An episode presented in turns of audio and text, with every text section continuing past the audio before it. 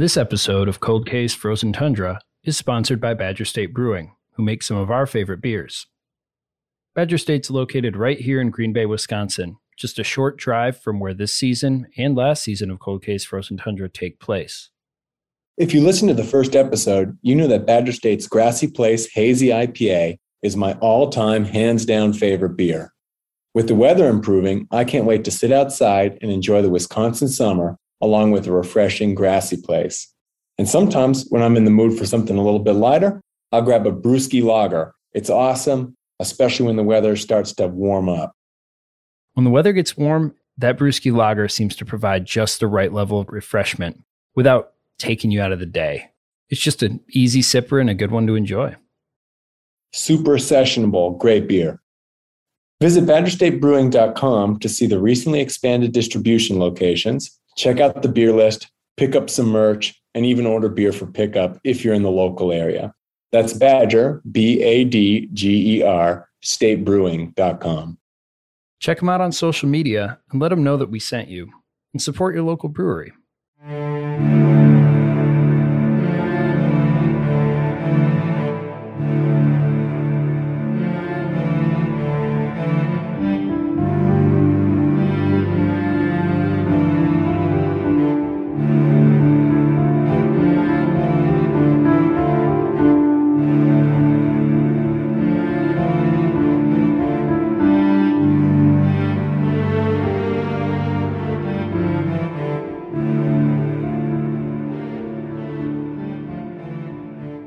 Of 2011, the town of Menasha Police Department held a widely attended press conference that would forever change the trajectory of the investigation into the mysterious disappearance of Lori Depies.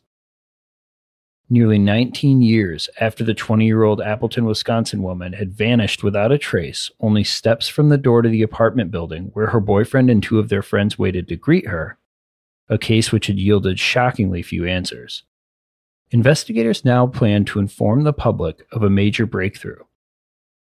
Larry DeWayne Hall, a convicted kidnapper and suspected serial killer, had confessed to abducting and murdering Lori in August of 1992. He'd given them details of the crime and a location for her remains, though detectives' search had not yielded results. The media jumped on the story, it offered closure to a mystery that had plagued the community for nearly two decades. Lori's family, friends, and many members of the public had searched and grieved and held on to hope for many years without answers in return. Now, the media accounts read, their wait was over. For many, that's where the story ended. Larry DeWayne Hall, already incarcerated for the abduction of a 15 year old in Illinois, was guilty of the crime. His confession, in the absence of a successful search for Lori's body, was the best answer available. The case, in many people's eyes, was closed. But investigators searching for answers in Lori's disappearance tell another story.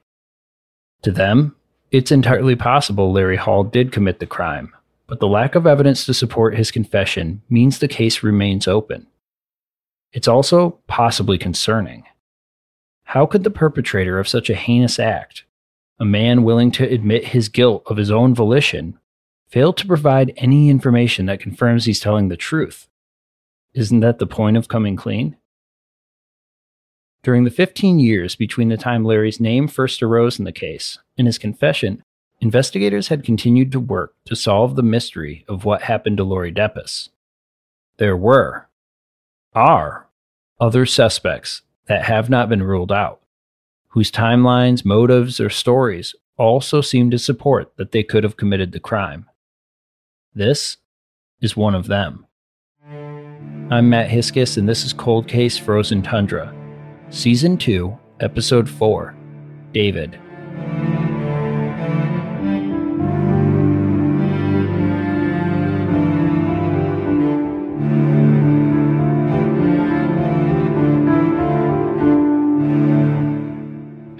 Welcome to the Cold Case Frozen Tundra podcast.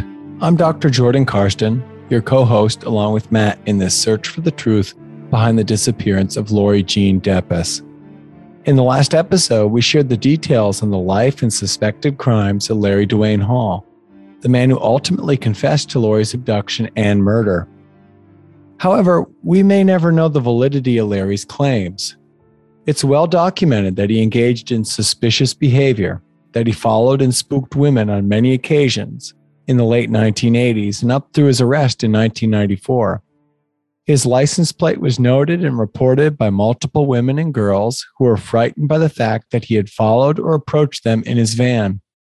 He's convicted of a similar crime, currently incarcerated for the kidnapping of 15 year old Jessica Roach. And Larry's also suspected in the disappearance of many other women. But we also know that Larry DeWayne Hall has a history of providing details that cannot be verified, that he's often contradicted himself in interviews, and that he has on multiple occasions recanted his stories after the fact. Regardless of whether or not he's being truthful at any given time, the fact remains that this history makes any of Larry's statements incredibly unreliable, something we'll discuss in more depth in a later episode. Today, we want to take a look at another individual who's never been ruled out as a significant person of interest in Lori's disappearance. His name is David Frank Spanbauer. David Spanbauer was born in 1941 in Oshkosh, Wisconsin though he would one day become one of Wisconsin's most notorious criminals, most notably for the crimes he committed right during the peak of the Lori Depies investigation. Spanbauer's legal entanglements began much earlier than that, during his teenage and high school years in Oshkosh. Perhaps influenced by the death of his father at age 14, David Spanbauer struggled to stay on the right side of the law during his formative years. Juvenile legal records are typically kept sealed, and we do not know the exact nature of his interactions with law enforcement during this period, but we do know that he frequently had run ins with the police, that he was known to local officers, and that his behavioral and legal issues ultimately caused him to drop out of Oshkosh High School at the age of 17 and enlist in the U.S. Navy. The structured training and rigid regulations of the armed forces did not have the desired impact. Records show that David Spanbauer continued his unsettling trend of disregard for the rules. Before he was ultimately dishonorably discharged and sent home with a letter urging his mother to set him up with psychiatric care, David was court martialed multiple times for going AWOL. He had spent months in the brig, his Navy ship's equivalent of confinement in jail. Upon his return to Oshkosh in 1959, David Spanbauer attempted to get his high school diploma. He re enrolled at Oshkosh High School and briefly attended classes, but quickly dropped out, failing to meet his goal of graduating. With no high school degree and only a failed stint in the Navy on his resume, it's no surprise that Spanbauer quickly returned to his pattern of criminal behavior. In January of 1960, David broke into an Appleton residence stealing what he could, including rings, cash, booze, and weapons, um, a hunting knife, and a 22 caliber handgun. The very next night, with his new pistol in hand, Spanbauer burglarized another home, this time in Neenah, Wisconsin, about a 15 minute drive down the highway. And he didn't stop there. David Spanbauer continued his crime spree throughout the month of January and into February. Worst of all, he was quickly escalating.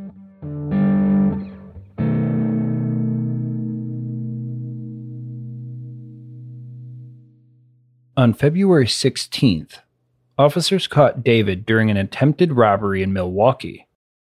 Though investigators had not yet connected him to the prior robberies in Appleton and Neenah, David cracked under the pressure of the interrogation, admitting to those robberies, and more.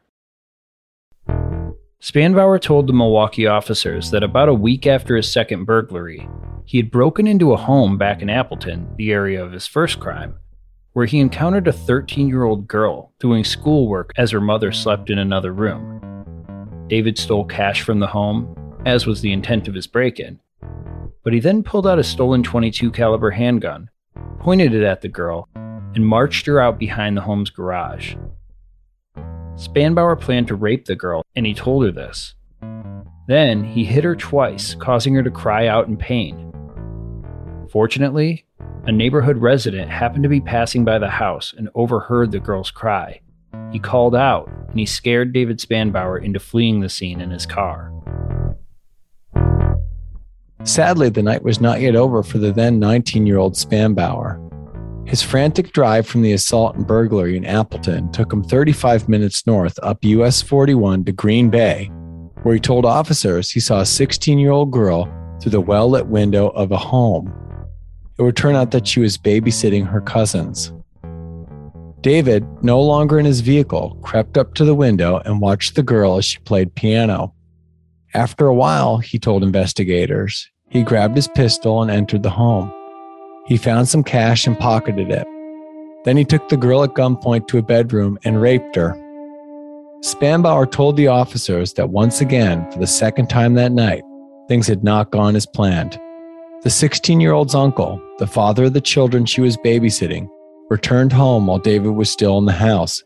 David panicked, desperate to escape. He shot the man in the face as he sprinted out of the home.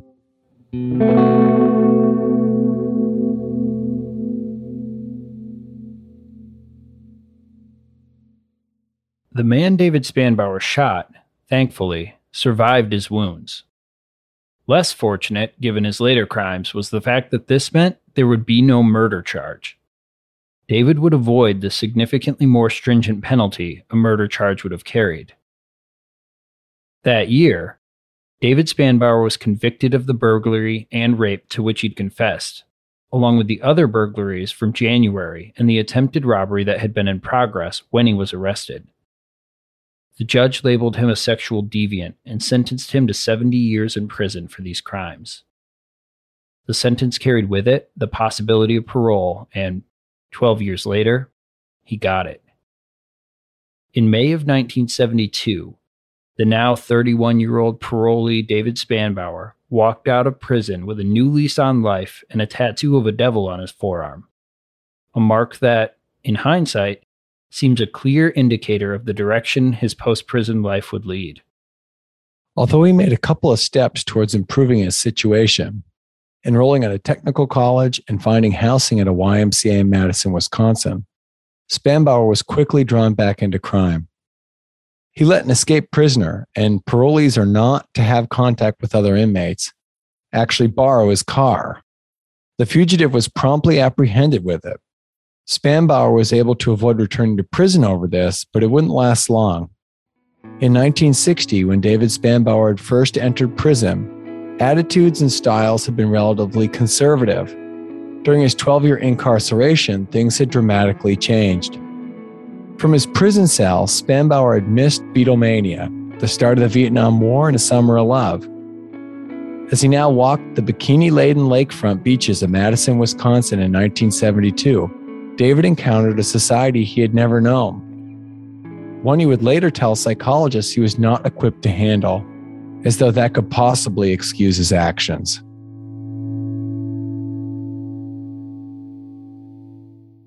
In August of that year, David picked up a young woman who was hitchhiking along Highway 51.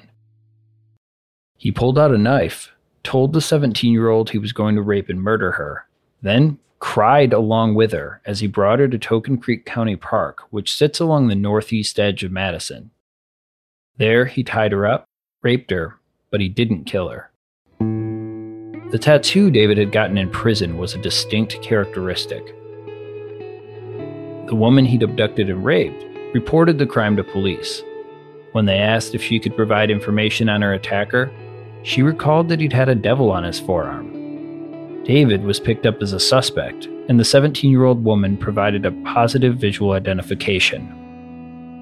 In May of 1973, almost exactly a year after he was released on parole, David Spanbauer was back in front of a judge to receive sentencing for another heinous crime. Prosecutors had argued David was a clear threat, that he had little regard for the law or other people, they said it warranted a new maximum charge of 50 years in prison, in addition to the time David Spanbauer owed for violating the terms of his parole. The judge, concerningly, disagreed, citing that Spanbauer's initial conviction involved a home invasion, rape at knife point, and the shooting of another individual with a handgun. He stated from the bench that this case was, in effect, milder. David Spanbauer hadn't broken into a home or nearly murdered anybody. Hitchhikers, the judge added, get into vehicles willingly and in doing so run a certain degree of risk. Though the judge still classified Spanbauer as a dangerous sociopath, he stated the lesser degree of violence in this case showed that he was making some degree of improvement. He sentenced David Spanbauer to return to prison for violation of his parole and added an additional 18 year sentence to the new rape conviction. But he ruled the two could be served concurrently rather than consecutively. Both the sentences for parole violation and the new rape conviction continue to carry the possibility of parole. Following the conviction and sentencing that many of us, though admittedly with the benefit of hindsight, would find disturbingly light handed given the nature of David Spanbauer's crimes, it seemed that at least some aspect of the justice system, the parole board, had begun to see Spanbauer for what he was.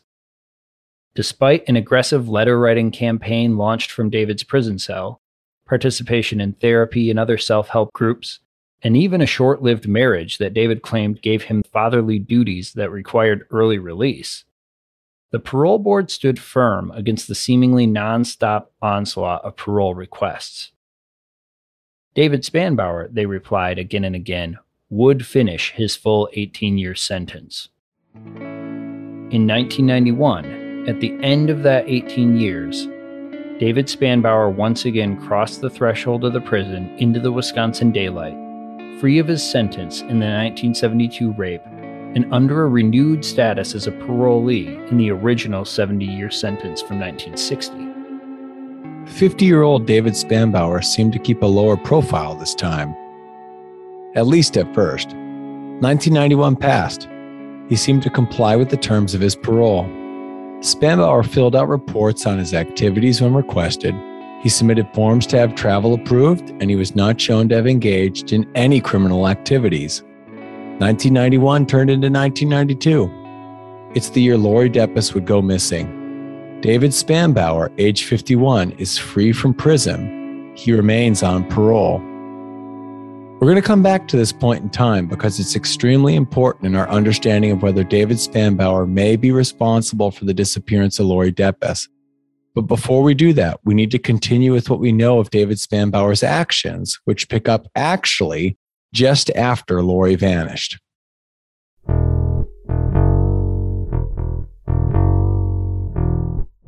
You may recall that in episode 2 of this podcast, retired DCI Special Agent Kira Schallhorn mentioned two names of females who went missing during the same general time period that Lori disappeared.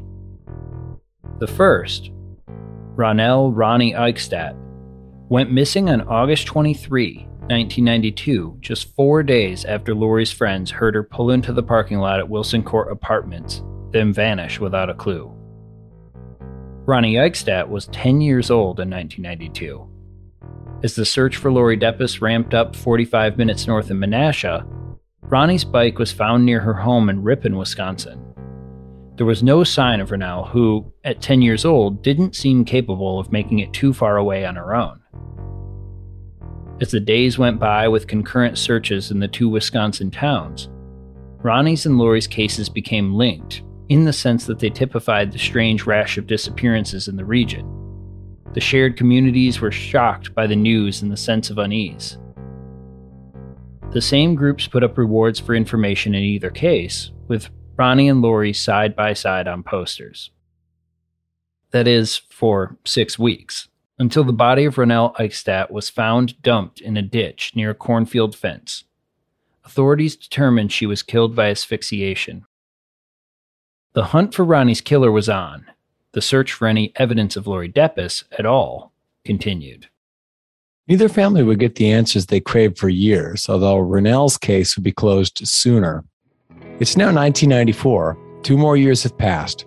David Spanbauer, it seems, has continued to keep out of legal trouble. There were no reports of wrongdoing, and to those monitoring him, David seemed to be adjusting to rehabilitated life. But there was more to it. On July 3, a 24 year old woman was biking near Hartman Creek State Park in Waupaca, Wisconsin, when a maroon four door car slammed into her, knocking her from her bike.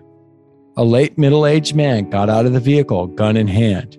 He began walking toward her, but as he advanced, another car came down the road. The man hurried back into his car and took off. Later that day, a home in Appleton is burglarized. Just a few days later, on July the 9th, 21 year old Trudy Jeske of Appleton surprised a burglar in her home. The armed, older middle aged intruder, apparently believing he'd been alone in the house, was shocked to find her in a bedroom. He shot Trudy in the chest, killing her. There were no immediate arrests. Then, during Labor Day weekend in September, the second girl Kira Schallhorn mentioned in episode 2 of this podcast went missing. Her name was Cora Jones, age 12. Cora Jones had set off on her bicycle from her grandmother's house in Waupaca, Wisconsin. There was a small bridge over a creek just down the road where she would often play and explore. This time, however, she did not return. Her grandmother and other friends and relatives launched a search after Cora's bike is found near the roadway. There are no other clues to indicate where she might have gone. Police take over the search, but nothing turns up in the short term. As you'd expect, this is big news. Another girl, the third in two years and the fourth in four years with the addition of Barrett Beck, is missing with no idea who might have committed the crime. Of the four disappearances, only two bodies had ever been recovered Barrett Beck's in 1990 and Ronelle Eichstedt's in 1992. Lori and now Cora were gone without a trace. None of the killers, or maybe the same killer, have been arrested.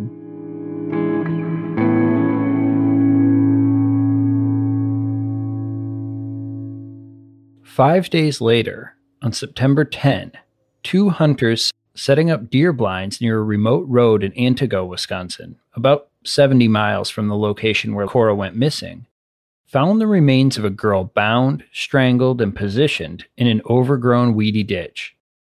Dental records showed it was the remains of Cora Jones. Another of the missing girls found, her killer still on the loose. Meanwhile, residents in Appleton, Wisconsin are wrestling with a continued rash of burglaries and assaults.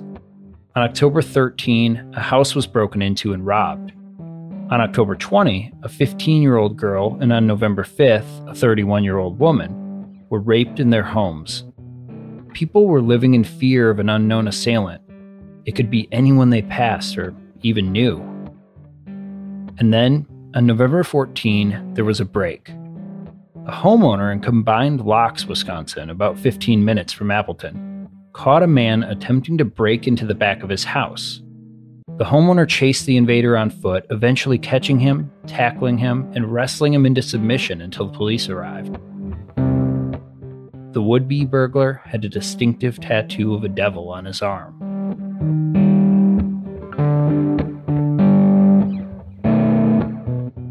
Just as he had done years and years ago when he was first arrested in 1960, David Spanbauer was unable to keep the truth from officers who questioned him.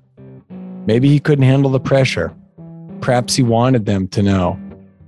Either way, over the next few days of conversations with detectives, Spanbauer admitted to the attempted assault at Hartman Creek in July, the one that was interrupted by the fortunate timing of another vehicle on the road. Then the next day, David Spanbauer confessed to abducting and murdering Ronelle Eichstedt in 1992, killing Trudy Jeske during a robbery of her home, and taking and strangling Cora Jones the prior month. He also admitted that he was responsible for the recent spree of burglaries and rapes in Appleton and surrounding areas. Spanbauer's confessions were corroborated by forensic evidence. Fibers taken from the recently discovered body of Cora Jones were tested against the carpet of David Spanbauer's Burgundy Pontiac Bonneville. They were a perfect match. For his crimes, Spanbauer finally got the sentence he deserved one that meant that he'd never again live outside the walls of a prison, never free to ruin or end another life. On December 20, 1994, Spanbauer was handed three consecutive life sentences for the murders of Ronnie Eichstedt, Trudy Jeske, and Cora Jones. Beyond that, he was sentenced to an additional 403 years in prison for the many other crimes he'd committed and the trail of destruction he'd left in his wake. You might be asking yourself, how does the story of David Spanbauer relate to Lori Depies? That's a fair question. Other than the general time frame and the areas in which Spanbauer operated, it doesn't seem there's much evidence from what we've heard that would make him a likely suspect. At least not any more likely than any other criminal who may have lived in the area, and definitely not as convincing a figure in Lori's case as Larry Hall, whose confession could not be supported with evidence. To answer the question, we need to return to a point earlier in our story. Back to the beginning of 1992. It's a period during which, frankly, we don't know much about the activities of David Spanbauer. By all available accounts, he wasn't doing much during this time, at least not in the way of illegal activities, or so it seems.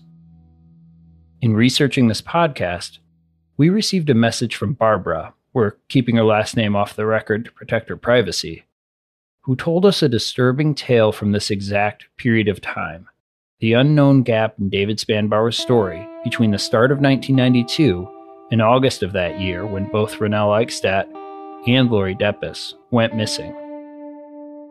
The story involves Barbara's daughter Kelly, who tragically is no longer with us.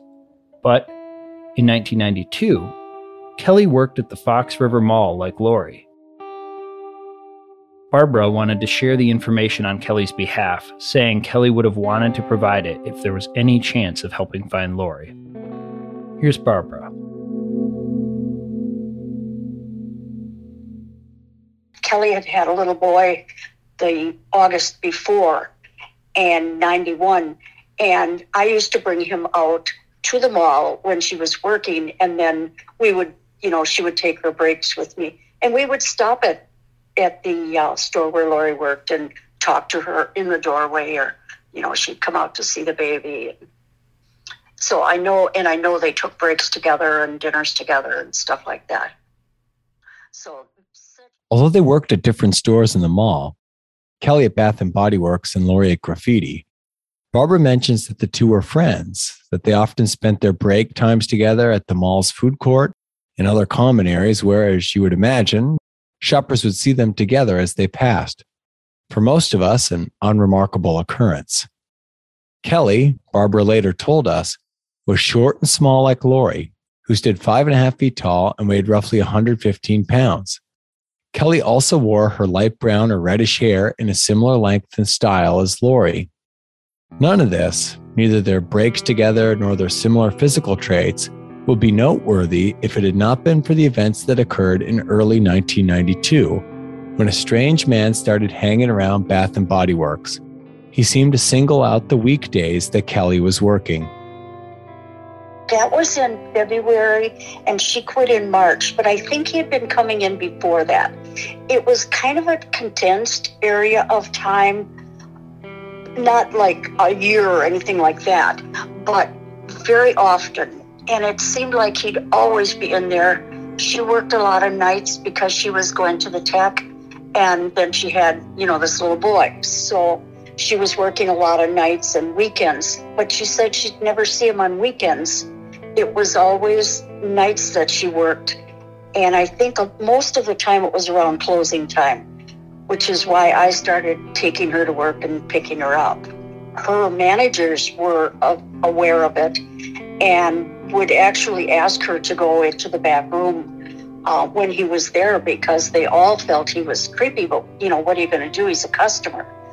And um, she said, uh, it used to bother me because she'd say, Mom, you can, you can always smell him before you actually see him. That he always had this very strange, dirty smell about him and she said, sometimes I'd be waiting on somebody else and I'd know he was standing right behind me. At first, the man was just around.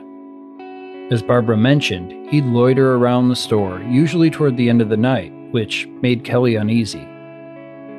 Then he began talking to Kelly, requesting that she help him even if other employees approached him first he started making requests that, to Kelly, were very concerning.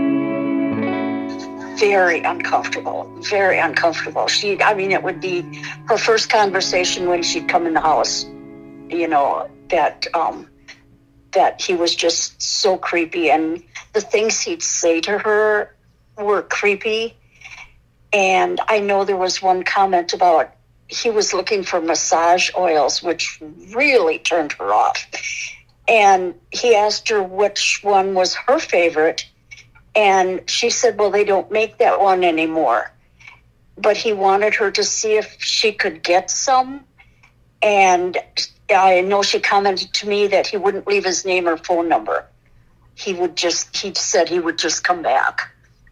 And I know it was reported to the mall, and I and they had said that there were other complaints about a similar type guy. I mean, there could have been more than one, but a similar type guy from other stores, and um, you know, was creeped her out too. Kelly's managers at the store, as well as mall security, were aware of the man and his strange behavior, but as Barbara pointed out earlier, there was only so much that they could do. He was suspicious and creepy for sure, but he wasn't breaking any rules.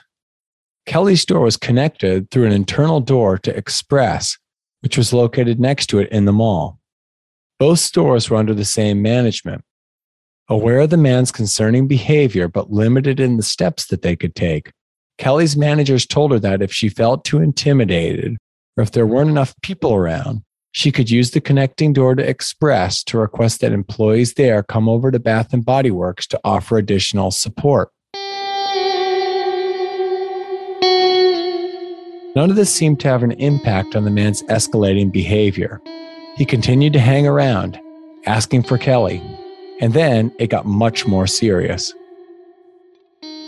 It was it was in like towards the end of February, I think February, March. A lot of this stuff happened in that in that time period. Um, she was working, and when she got out, she noticed him outside of the store.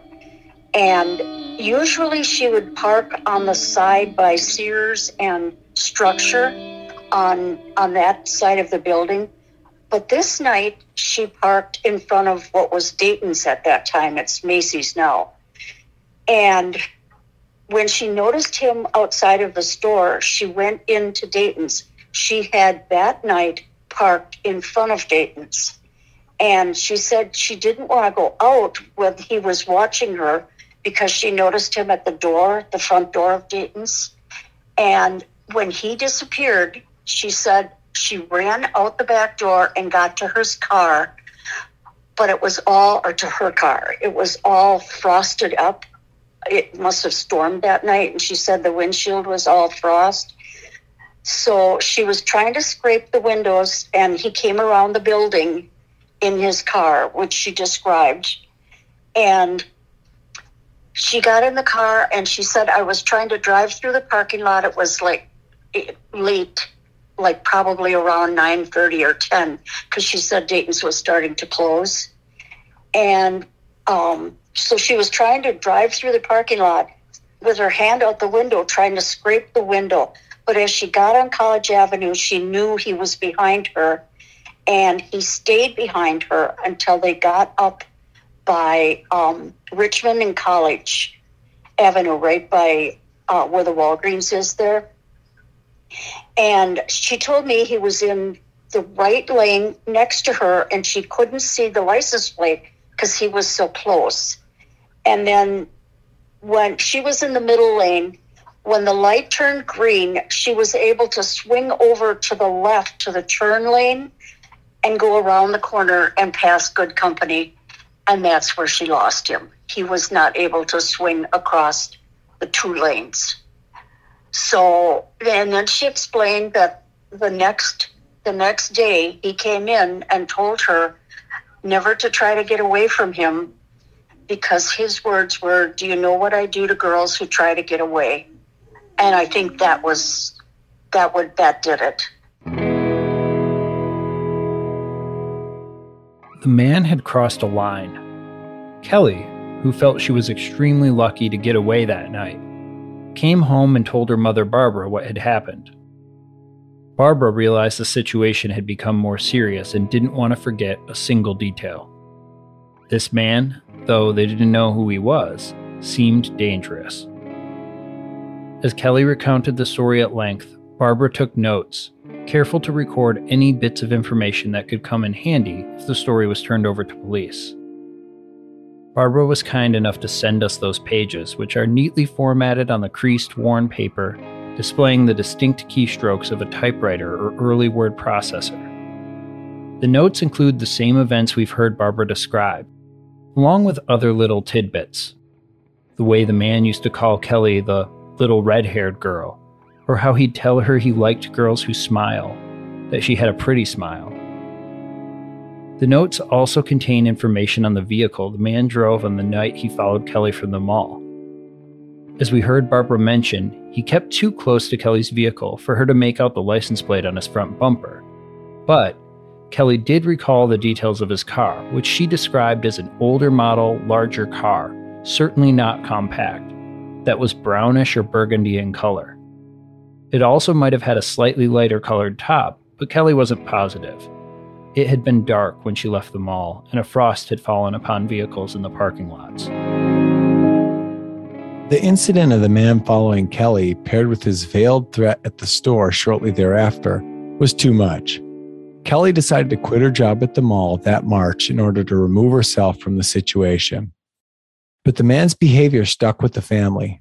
Barbara and Kelly, concerned that the man would target somebody else at the mall in Kelly's absence, began to take occasional trips there searching for him. Their plan was simple. Kelly would keep an eye out for him since she knew what he looked like, and if they spotted him, would quickly hide somewhere to avoid being seen, while Barbara, who the man had never met, would follow to see what he was up to, or maybe report him to security, or maybe gather more information like a license plate number. But the searches didn't pan out. Though Barbara said they made multiple trips over the following months, they never caught sight of the man with the greasy, grayish blonde hair and foul odor. It had been over six months since Kelly quit her job at the Fox River Mall when the news broke that Lori Depies had gone missing on August 19. Although Barbara and Kelly had not heard any reports of the man since Kelly left Bath and Body Works, and their trips to find him had not led to any sightings, to the two women, it was as though their worst fear had been confirmed. Surely, the suspicious man who'd stalked and followed Kelly, who'd very likely seen her taking breaks with Lori at the mall, had turned his eye toward another woman once Kelly quit. You know, she never would have connected it if Lori had not worked out there and she, would, you know, Kelly would have breaks with her and lunch with her and uh, if they weren't connected at the mall. I don't think she would have thought of it, but it was just, you know, like I, she just jumped to the conclusion, Mom, it had to be him, you know, because they worked so close and and the chance that he would have seen them together, I think just cemented it in both of our heads that there had to be something wrong there. And then the fact that she quit, you know, right in March, um, you know, we just, I guess both thought he just turned his attention to Lori, he would seen Kelly with. Barbara told us that she and Kelly reported this information to detectives, who confirmed it was potentially relevant and needed to follow up. However, as the man had never left his name or number at the store and could not be found at the time, investigators were left with only his description, which unfortunately could fit any number of late middle aged men. Though it was a good tip, it didn't lead officers any closer to an answer, or better yet, an arrest. And then, two years later, David Spanbauer was caught breaking into a home and arrested. Carpet fibers from his burgundy Pontiac Bonneville linked him to the body of Cora Jones, corroborating his confession. Spanbauer was in his 50s with dirty blonde, graying hair, disheveled in his mugshot that was aired on the news and was printed in papers. Oh no, there was there was no doubt about that at all. I mean, the minute she saw his picture and uh, in the paper, and I said, she came home from from school or work or whatever it was, and I said, they caught somebody, and I said, I'm going to show you his picture, and see what you think. And the second she looked at it, she said, that's him.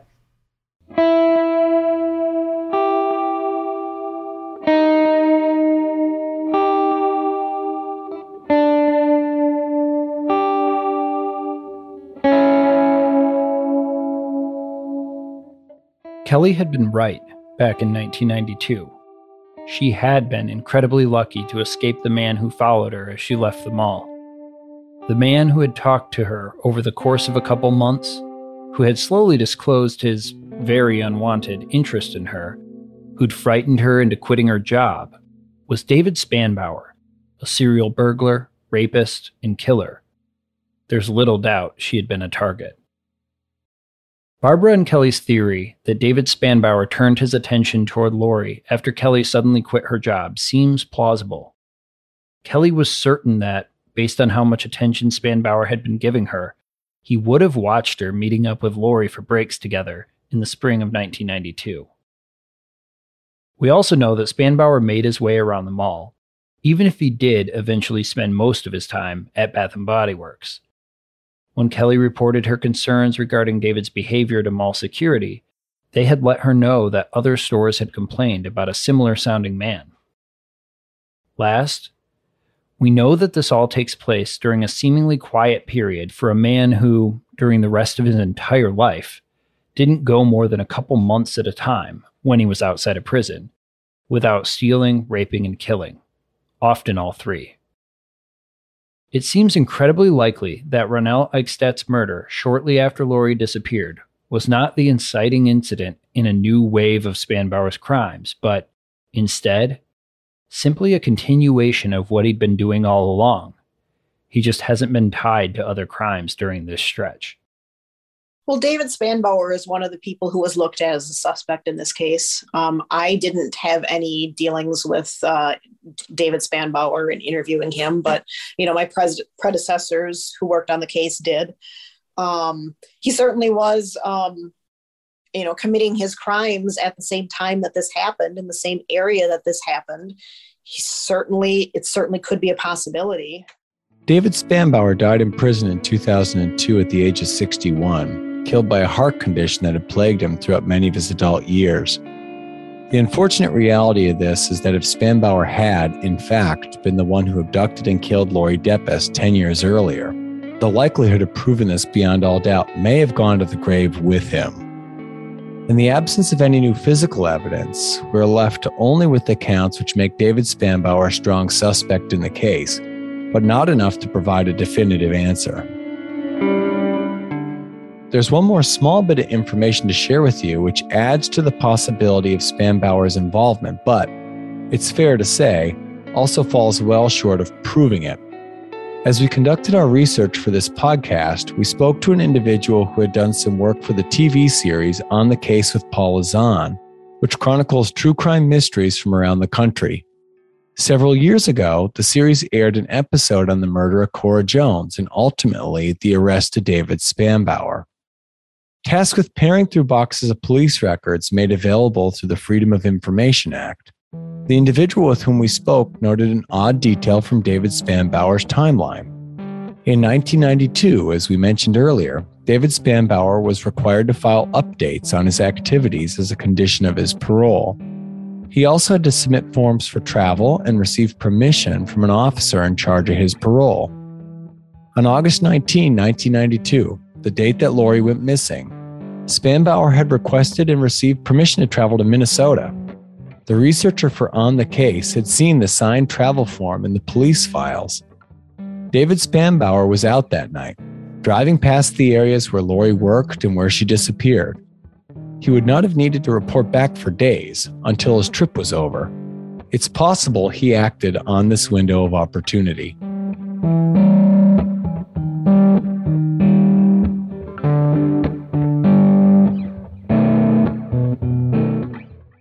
Larry DeWayne Hall confessed to abducting and killing Lori Depies, but has been unwilling or unable to offer any additional information or evidence to support his claim, which is the only confirmed link, albeit a big one, to the case. David Frank Spanbauer never admitted to involvement in Lori's disappearance, despite confessing credibly to other crimes. But his link to Lori, in many respects, is stronger than Hall's. We know he was in the area during the time. He stalked Kelly, Lori's friend, whom he had chosen as a target at the Fox River Mall. He had almost certainly seen Lori during the many nights he followed Kelly there. And we know Spanbauer trailed Kelly in his car after she left work one night in February. Roughly six months later, after Lori left the same place at around the same time of night, she vanished. It's frustrating. Two strong possibilities, but neither case ironclad. And, shockingly, there's a third potential suspect. One story that, for many, is even more compelling than anything we've heard to this point. That's next time.